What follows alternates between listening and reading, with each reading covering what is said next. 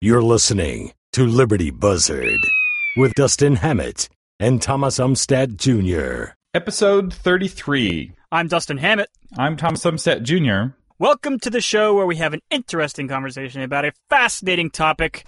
We do it almost every single day. Well, well, maybe a couple times a week, but you know, you get the point. We we try to talk about the the the news du jour. And Thomas and I were kind of talking pre-show, and we were both sighing and talking about politics. And sometimes it's fun and fascinating. Other times it's just a drag, and it gets kind of boring. But I think we would be remiss if we didn't talk about the ongoing political topic of the, uh, I guess, of, uh, I don't know, the year, the millennium, I don't know, Donald Trump and impeachment. So, Thomas, tell me, after these startling revelations of sexual misconduct, just startling, I don't know if you can hear the sarcasm in my voice. I want you to tell me what your guess is the odds that President Trump gets impeached. So here's what's interesting. We're right in front of an election, and the left doesn't want to signal that they want Trump impeached. They were very loud about him being impeached back when there was no chance he was going to get impeached. And let's be clear, they don't have the votes currently. Their hope is that they get control of the Senate, they get control of the House, and they're able to impeach Trump. Um, that's not going to happen unless they were somehow able to get two. I think you need two thirds of the House uh, to remove from office. So you can have a hollow impeachment like Clinton, where he was quote impeached unquote, but it didn't change anything, and he's still a beloved president. And it didn't turn the mood of the country against him. The people who hated him before hate him now, and the people who are ambivalent now like him. And kind of looking back towards history. Um, but the Democrats also really want Trump to be impeached, so they have to dog whistle to their base. We're going to impeach Trump, but they have to do it in coded language so that they don't fire up the right space. because what will happen if they're not careful is that they're going to turn 2008 into another 2000 or sorry 2018 into another 2016 where suddenly this becomes a referendum on the president, which all midterm elections are referendums on the president, but this one is like a referendum on if you want to keep the president. It's almost like a recall vote in a sense. And the left both wants that and doesn't want that because they did lose it last time. and the uh, and they're like, oh, well, it's because the electoral college is all messed up. But it's like, yeah, but the electoral college follows congressional seats and senate seats. Like you get a vote for every congressional seat and you get a vote for every senate seat. And so it still maps to this current election. This this talk of impeachment it's it's like when it, here's here's my brain's going. It's like when the democrats uh, went with the nuclear option a few years ago. And they changed the senate rules and it came to bite them in the butt so all this is stemming from Donald Trump's uh, supposed alleged sexual misconduct. I mean, I'm not saying I doubt it. There's, I'd say, a, a pretty decent probability that it's true.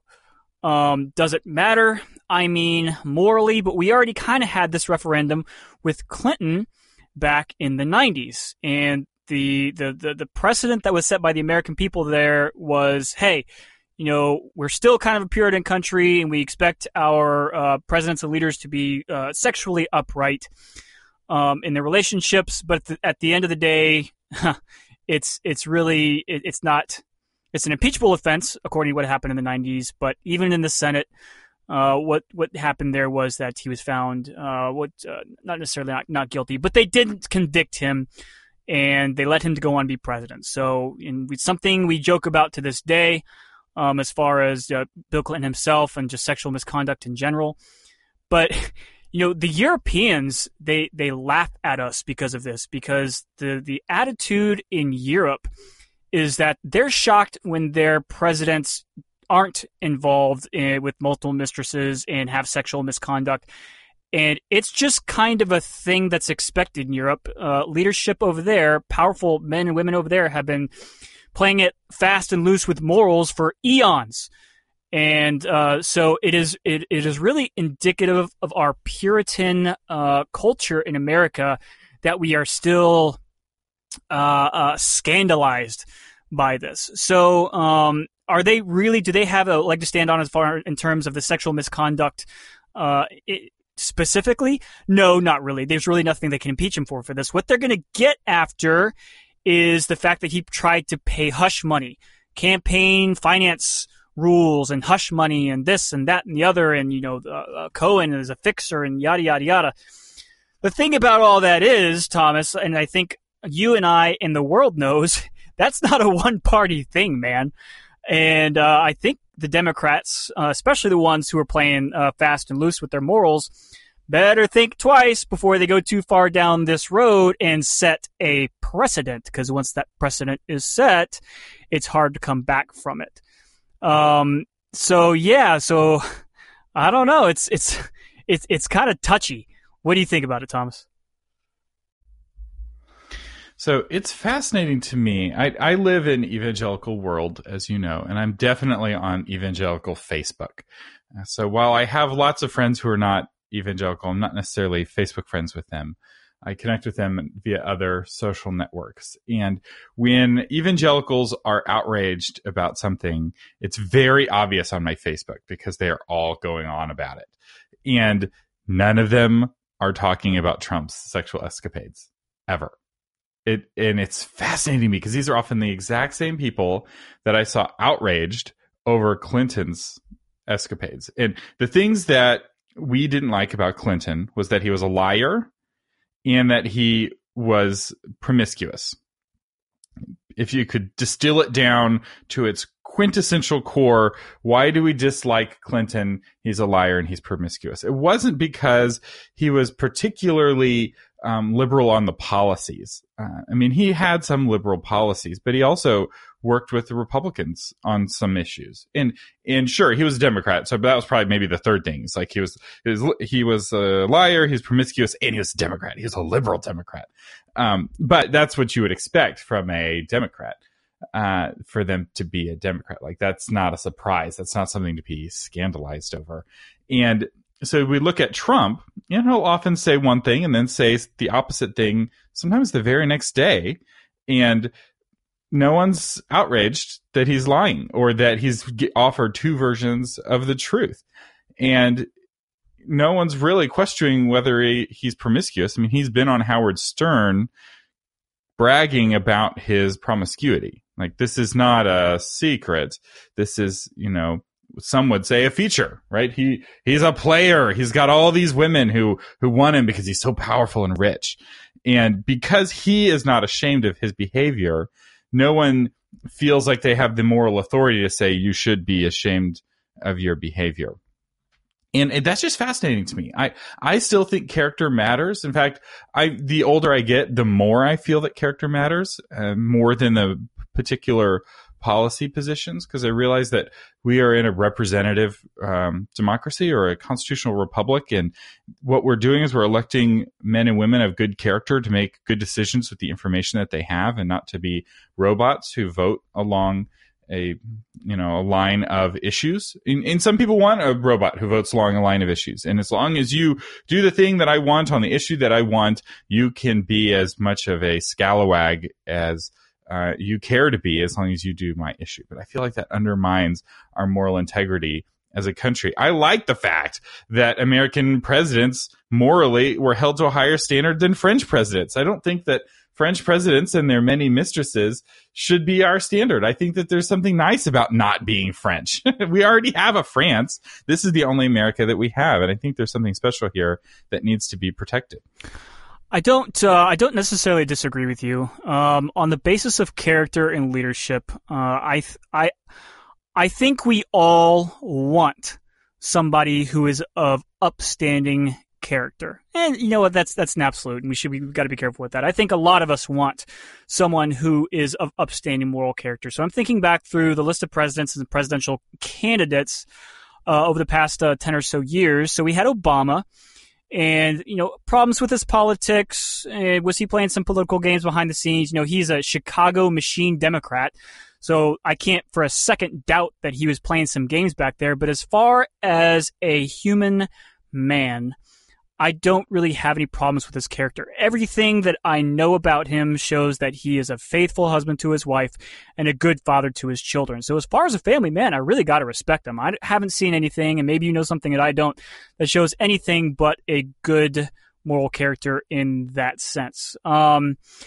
George W. Bush, you know, same thing. He was a, a good man, faithful to his wife, uh, you know, he he had his own troubles growing up as a kid, and with uh, with substance abuse, got over that. Um, and both from what you hear in popular reports, but also from what I hear who from friends of mine who have actually met him, is he is a good human being. He's generally interested in people. Um, you know, he's been quiet as a as a former president. You really just don't hear a lot from him and uh, he really just kind of does his own thing. He's he's active in charity, you know. His so he does the same thing, you know. Character wise, George W. Bush, uh, Barack Obama are good men. Um, and then you know we have the John McCain's, we have the Mitt Romneys, who are who are the same way. You know, they're they're they're pretty morally upstanding individuals. So I think for the most part, the individuals that the American people select, or that their parties select to stand before the public as uh, uh, candidates for the highest office in the land. Generally speaking, the job description requires them to be, at least on the surface, morally upstanding individuals. And the exceptions, as you already mentioned, Thomas, the two exceptions there are Bill Clinton and Donald Trump. Those two, opposite sides of the political spectrum, two peas in a pod, because even just reaching back in my memory when I was still a kid, when Bill Clinton was running for the presidency, I don't think there was anybody out there that thought that he was faithful to Hillary Clinton. I don't think anybody thought that for a second. And uh, you, just as you already mentioned, nobody thinks that about Donald Trump. So there are times, um, and it's interesting, but there are times where your electorate whether it's you know evangelical Christians or uh, uh, liberals on the other side are willing to just close their eyes and just not talk about that stuff if it is benefiting their political stance. And in this most recent election, just my last point on character before I hand it back to you, this most recent election between Donald Trump and Hillary Clinton, if Hillary Clinton had been a woman widely known for her moral character, I believe that no matter what she did, she would have defeated Donald Trump. However, Hillary Clinton on both sides of the aisle is, you know, whether you're a Democrat and you just acknowledge it and don't talk about it, or Republican and you scream about it at the top of the, your lungs, uh, your, your, your lungs, is is widely known as just the that the Machiavellian politician of politicians, and she's kind of a sleazebag when when you peel back the onion layer. So in this most recent election, we had a sleazebag versus a sleazebag, and it's really interesting which way the American people went uh, went with uh, which sleazebag. What do you think, Thomas? I mean, it's not about outrunning the bear. You know, you're not running against George Washington. You're running against the other person in the race. And that's good for everyone who's running because no one's going to be able to outrun George Washington. He's the there. And his you know, he wasn't perfect, but our perception of him having high moral character, especially in a political context, has held, has forced us to hold our presidents to a high moral standard. And I'm really thankful for him for doing that. If he had been a very corrupt president and was using the office to enrich himself, um, I think the nation may not have lasted this long, and it definitely would not have had as good leaders as it has had. That said, it's kind of like when you're in those racing games and there's the ghost car of you that's like your best time on that track. And in a sense there's the ghost of george washington and it's always still on the track still running for president. You know, he's the one guy who got elected unanimously the first time he ran. And the one guy who um, could have run a third time and chose not to just because of character because he wanted to be Cincinnatus, which is a discussion uh, for another time. And I feel like the ghost of George Washington still haunts our presidents, and that standard still haunts our presidents. And I think that's a good thing. Just like the ghost of uh, King Arthur haunts. Uh, British kings. You know, there's this standard of this just king who had a circular table and he treated his nobles with equality and he was brave and true. And if you want to be a good king, you have to be just and brave and true, and you have to protect the weak. And that is different than the ghost that uh, haunts the czars of Russia and the leaders of Russia. and you're like, well, who, who's the ghost that haunts them? What's the ideal leader that they hold up? And it's like, well, it's given away in what they call themselves. They're Russians, and yet they call themselves czars when they become the most powerful man in the country. And what is czar for? It's Russian for Caesar. Caesar. They want to be Julius Caesar, who was a very corrupt, very evil man who used his office to enrich himself. He was also a brilliant tactician, a brilliant communicator, and very powerful and killed everyone who opposed him until he got killed himself. And I think that that tells you a lot of what you need to know about Russia's leadership style and the kind of leaders they expect and what they expect of their leaders. Now, I do want to point out, because I know some of you are shouting at your iPhones right now, Clinton wasn't impeached for sexual misconduct. He was impeached for lying under oath. But in the court of public opinion, the nuances were lost of what exactly he was impeached for. Impeached for because what he lied about under oath was his sexual relationship. And some people are like, well, of course you lie about your sexual relationship. Everyone does that. That's not perjury. That was kind of the line on the left. And the line on the right was like, no, truth is truth. You've got to protect truth, especially when you're under oath. If you lie about anything under oath, um, that is an impeachable offense. We've got to get you out of office to keep that from poisoning the country where people can think they can just say whatever they want under oath and there are no consequences to lying. And you have uh, Clinton saying, well, it depends what you mean by is, right? Just questioning the very like essence of English as a language to try to get out from saying the truth or speaking clearly. And um, we we stood up against that in the 90s i don't know if we have the moral authority to stand up against that now. I don't know who has that moral authority. The left doesn't have it. They don't have moral authority on uh, sexual issues. You know, they from their perspective, as long as it's two consenting adults, there's nothing that is inappropriate. Uh, so they don't have the moral authority. The moral authority is going to have to come from the church, and I have yet to see anyone in the church stand up and say this is wrong, even though you're doing what we want politically. You're still not being. Uh, you're not living up to the standards we have uh, for you morally. We'll see if it happens.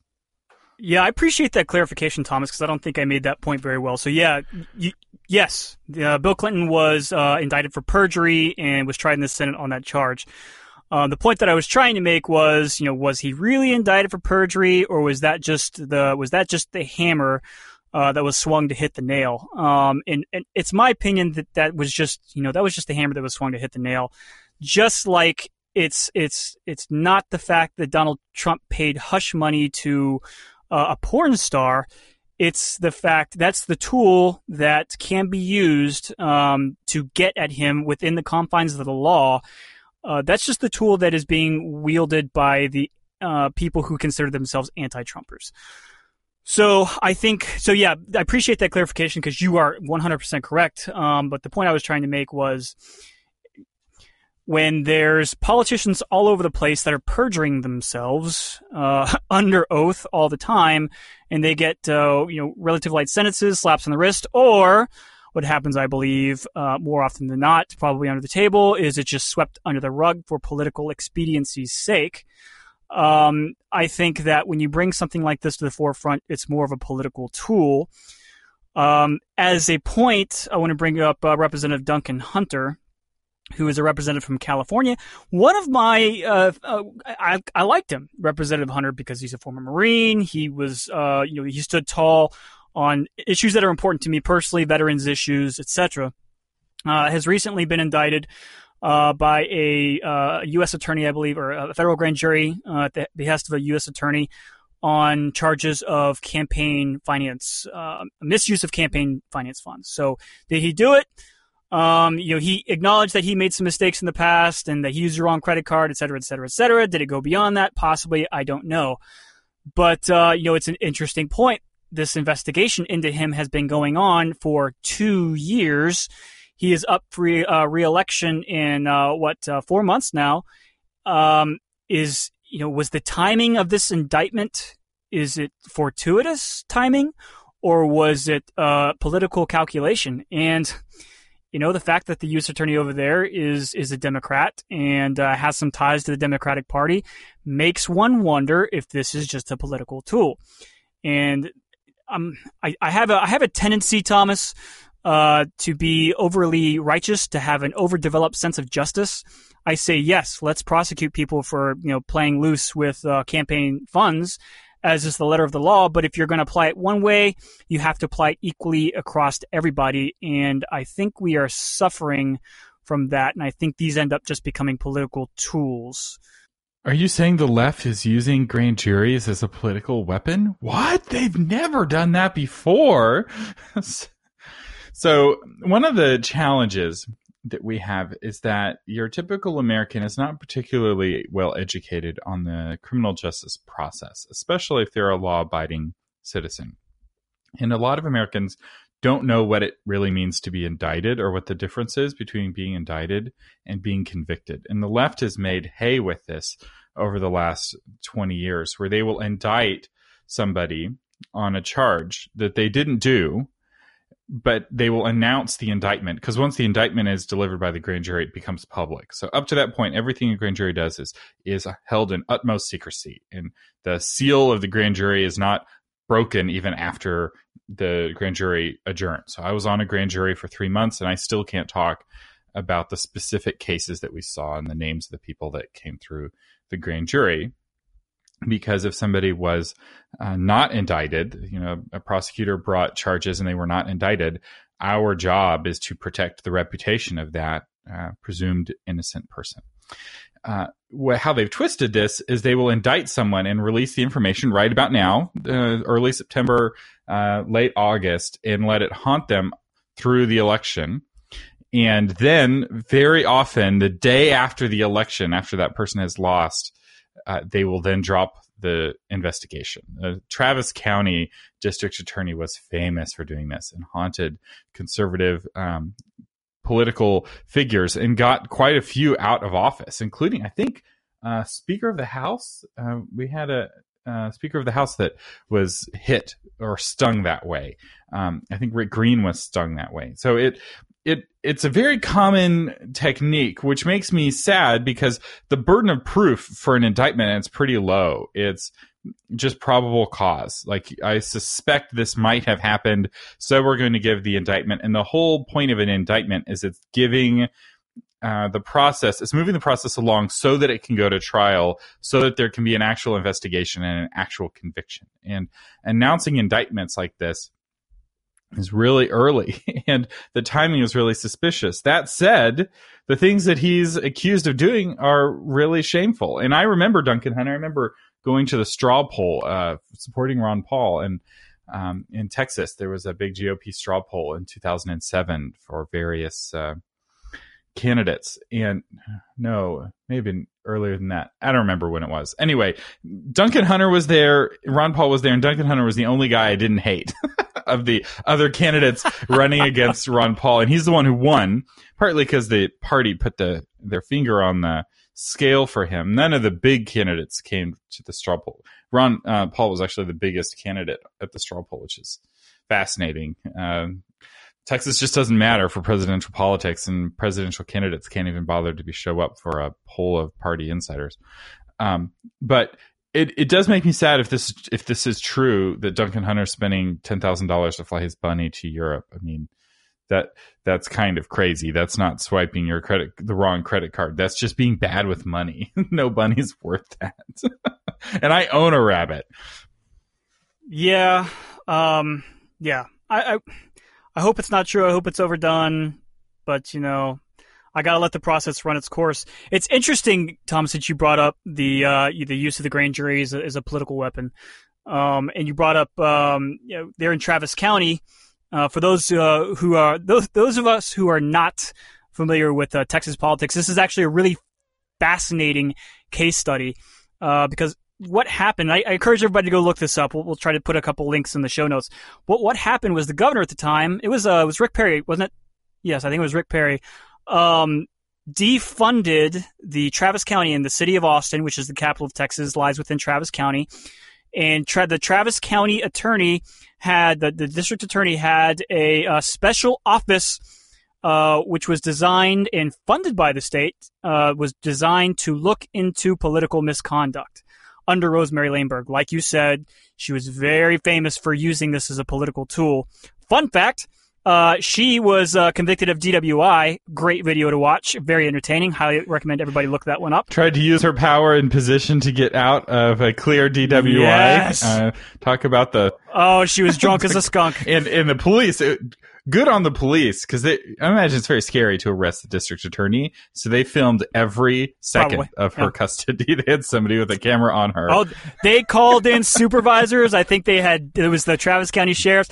They had lieutenants. They had sergeants. Man, they had more stripes and bars running around that investigation they knew what to do with. Every I was dotted, every T was crossed, and six people triple checked it. Oh, you know it.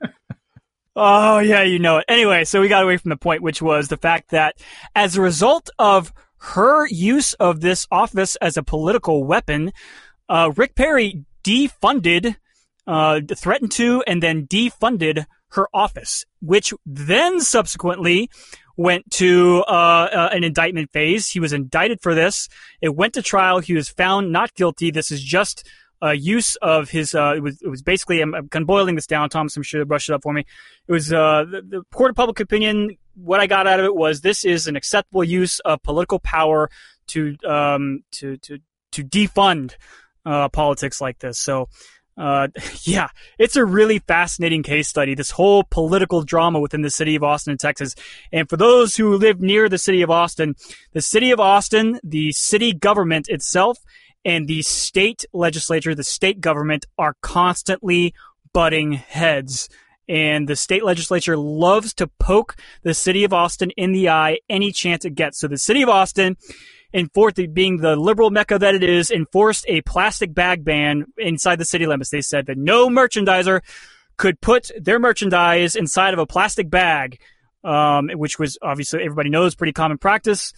And then the city uh, somehow it made it up to the uh, courts. So I guess it wasn't really the state legislature; it was the state courts. Uh, it made it up to the courts, and the courts slapped it down, saying it was violation of commerce. And uh, they just the, the the the state government loves slapping down the city of Austin any and every chance it gets. It's really funny to watch. Yeah, I didn't care too much about the plastic bags, but I was very happy when the state slapped down Austin on the Uber. Uh, to clarify uh, and correct what I said earlier, it wasn't Speaker of the House; it was the Senate uh, Majority Leader, and it was Tom DeLay. So Tom DeLay got pulled in by this same Travis County District Attorney. Which, fun fact, Travis County was the grand jury that I served on when I was going through um, the like swearing in ceremony. I was like, I've seen this lady before. Who is this lady? It's the only time I saw her, and I was like, oh, I saw her in that video when she was drunk that one time. she, she never appeared before our uh, grand jury. Um, Uh, she had minions for that. yeah, she she had she had people for that, but uh, she, and she is no longer the Travis County um, district attorney. She's she's been replaced, and I hear that everything's been cleaned up uh, in that office, or a lot of changes have been made. Uh, so all of this to say, corruption always exists. You're always going to have a certain amount of corruption in your political system. But it, and it's kind of like cancer. You always have cancer cells in your body, and a healthy body is identifying those cancer cells, and the uh, white blood cells of your body are inviting those cancer cells to go live somewhere else. uh, and you're clearing the cancer cells out of your body the same way you're clearing bacteria and viruses out of your body. Uh, but just like cancer, if you allow too much um, corruption to grow, the removal process suddenly is no longer automatic. It suddenly becomes painful, where you have to cut into the body to physically remove the cancer. And if that doesn't work, the treatment is even more painful. It's a systemic treatment that is um, potentially fatal. And if you're still unable to remove the cancer, the cancer will eventually win and destroy the body. And you and um, you see this with countries. And typically, the country that loses a war is the country with the more corrupt political system. Whether it's Carthage being so corrupt they couldn't pull it together to beat Rome, even though they had clearly superior leadership and clearly superior troops, uh, but their uh, corruption uh, got in the way all the way to more modern wars, um, like um, the Mexican American War, where the government was so afraid, the Mexican government was so afraid of their own citizens, they wouldn't release uh, their weapons so that the citizens could arm themselves to fight off the invaders because they were more afraid of their own citizens being armed and having power than they were of Americans conquering them. so, um, when that's your mindset, you can't win a war. Uh, I mean, imagine if the tides were turned and Mexico was invading America America put a hand in every single citizen's hands. Many of the citizens already had uh, weapons in their hands. They were members and felt uh, connected to and served by their government and would have fought to defend it, um, even if they weren't a member of the armed uh, forces. And this corruption, we have to constantly be cutting it out when we find it. And when we see it, we've got to get rid of it, especially when it's in our own party. It's much easier for Republicans to deal with other Republicans than it is for Republicans to deal with Democrats because like, oh, you're just attacking me because you want my power, political power. And often that's true, right? The reason, and this is one of the benefits of the two party system is the two parties, uh, try to keep each other honest. so I was the, um, election judge for a, um, primary election and the Democrat party and the Republican party are both running a election at the same table with the same voting machines and we were watching each other to make sure the other side's not cheating. and it was the most honest election I've ever witnessed in my entire life. Um, and, and, that's how elections are, right? We, we keep each other honest and, in that process, that system has got to work. And if you're willing, and you need to be willing to clean up your own party, all of that to say, I, I, think that we've got to, you know, anti-corruption, getting rid of corrupt people, people who are using the office to enrich themselves is so important. And if Duncan Hunter really is guilty, uh, he needs to be prosecuted.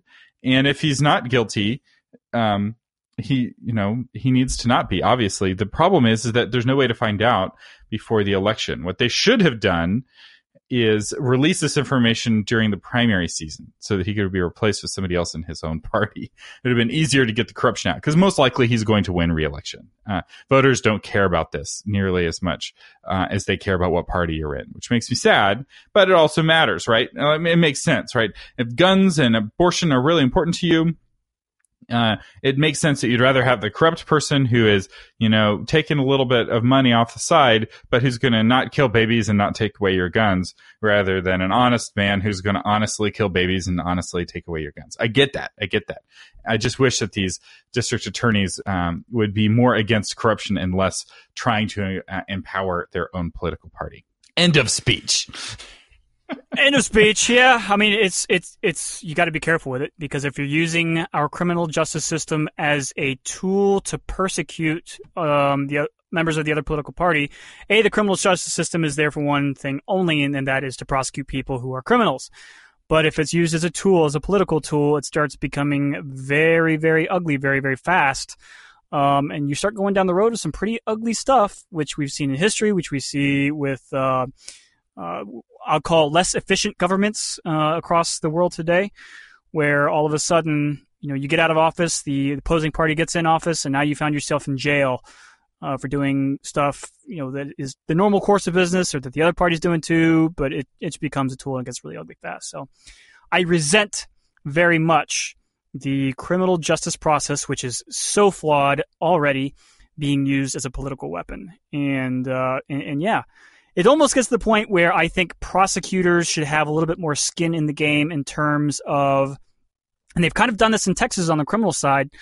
Um, with the with the um, I can't remember his name, but the guy here in Williamson County who was uh, falsely convicted uh, so long ago and and uh, ended up it was found out that you know uh, exculpatory evidence was withheld, et cetera, et cetera, et cetera. So here in Texas, they create a law about it and, you know, making sure that you release all the information. If you don't, a prosecutor can be held uh, political or criminally liable, which I think is important. So I think these prosecutors need make sure they have a little bit of skin in the game too. So if they're going to be unscrupulous, we can reach back and snag them up. But uh, but yeah, you know that's the perfect world, Thomas, and we we we live in the world as it is. But we strive for that perfect world. We race against the ghost of George Washington on the Mario Kart field, hoping that by going against him and trying to catch up uh, to his example, perhaps it will cause us to go faster than we otherwise would have uh, gone. It's all about who you let set your pace. Uh, one final story, and then uh, I know we need to go, but uh,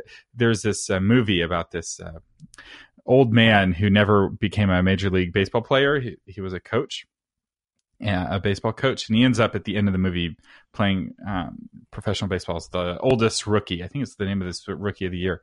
And does it star Kevin Costner? Yes, but during the show, he's pitching for his players, and they don't realize that they are swinging against a major league pitcher.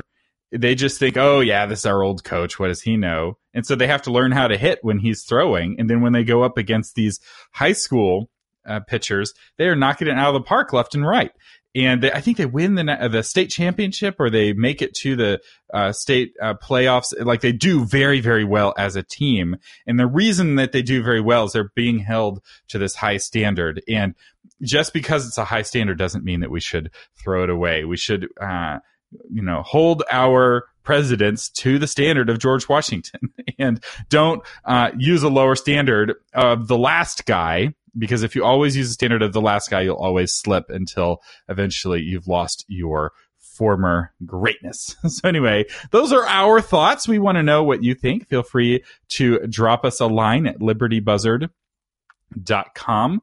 Uh, we would, and if you would be willing, leave us a, a review on Apple Podcasts. Uh, this is so important for how people discover the show, and we do not have very many reviews right now. So if you'd leave a review, we would greatly appreciate it. Only if it's a nice one. Any review at this point, we'll take whatever we can get.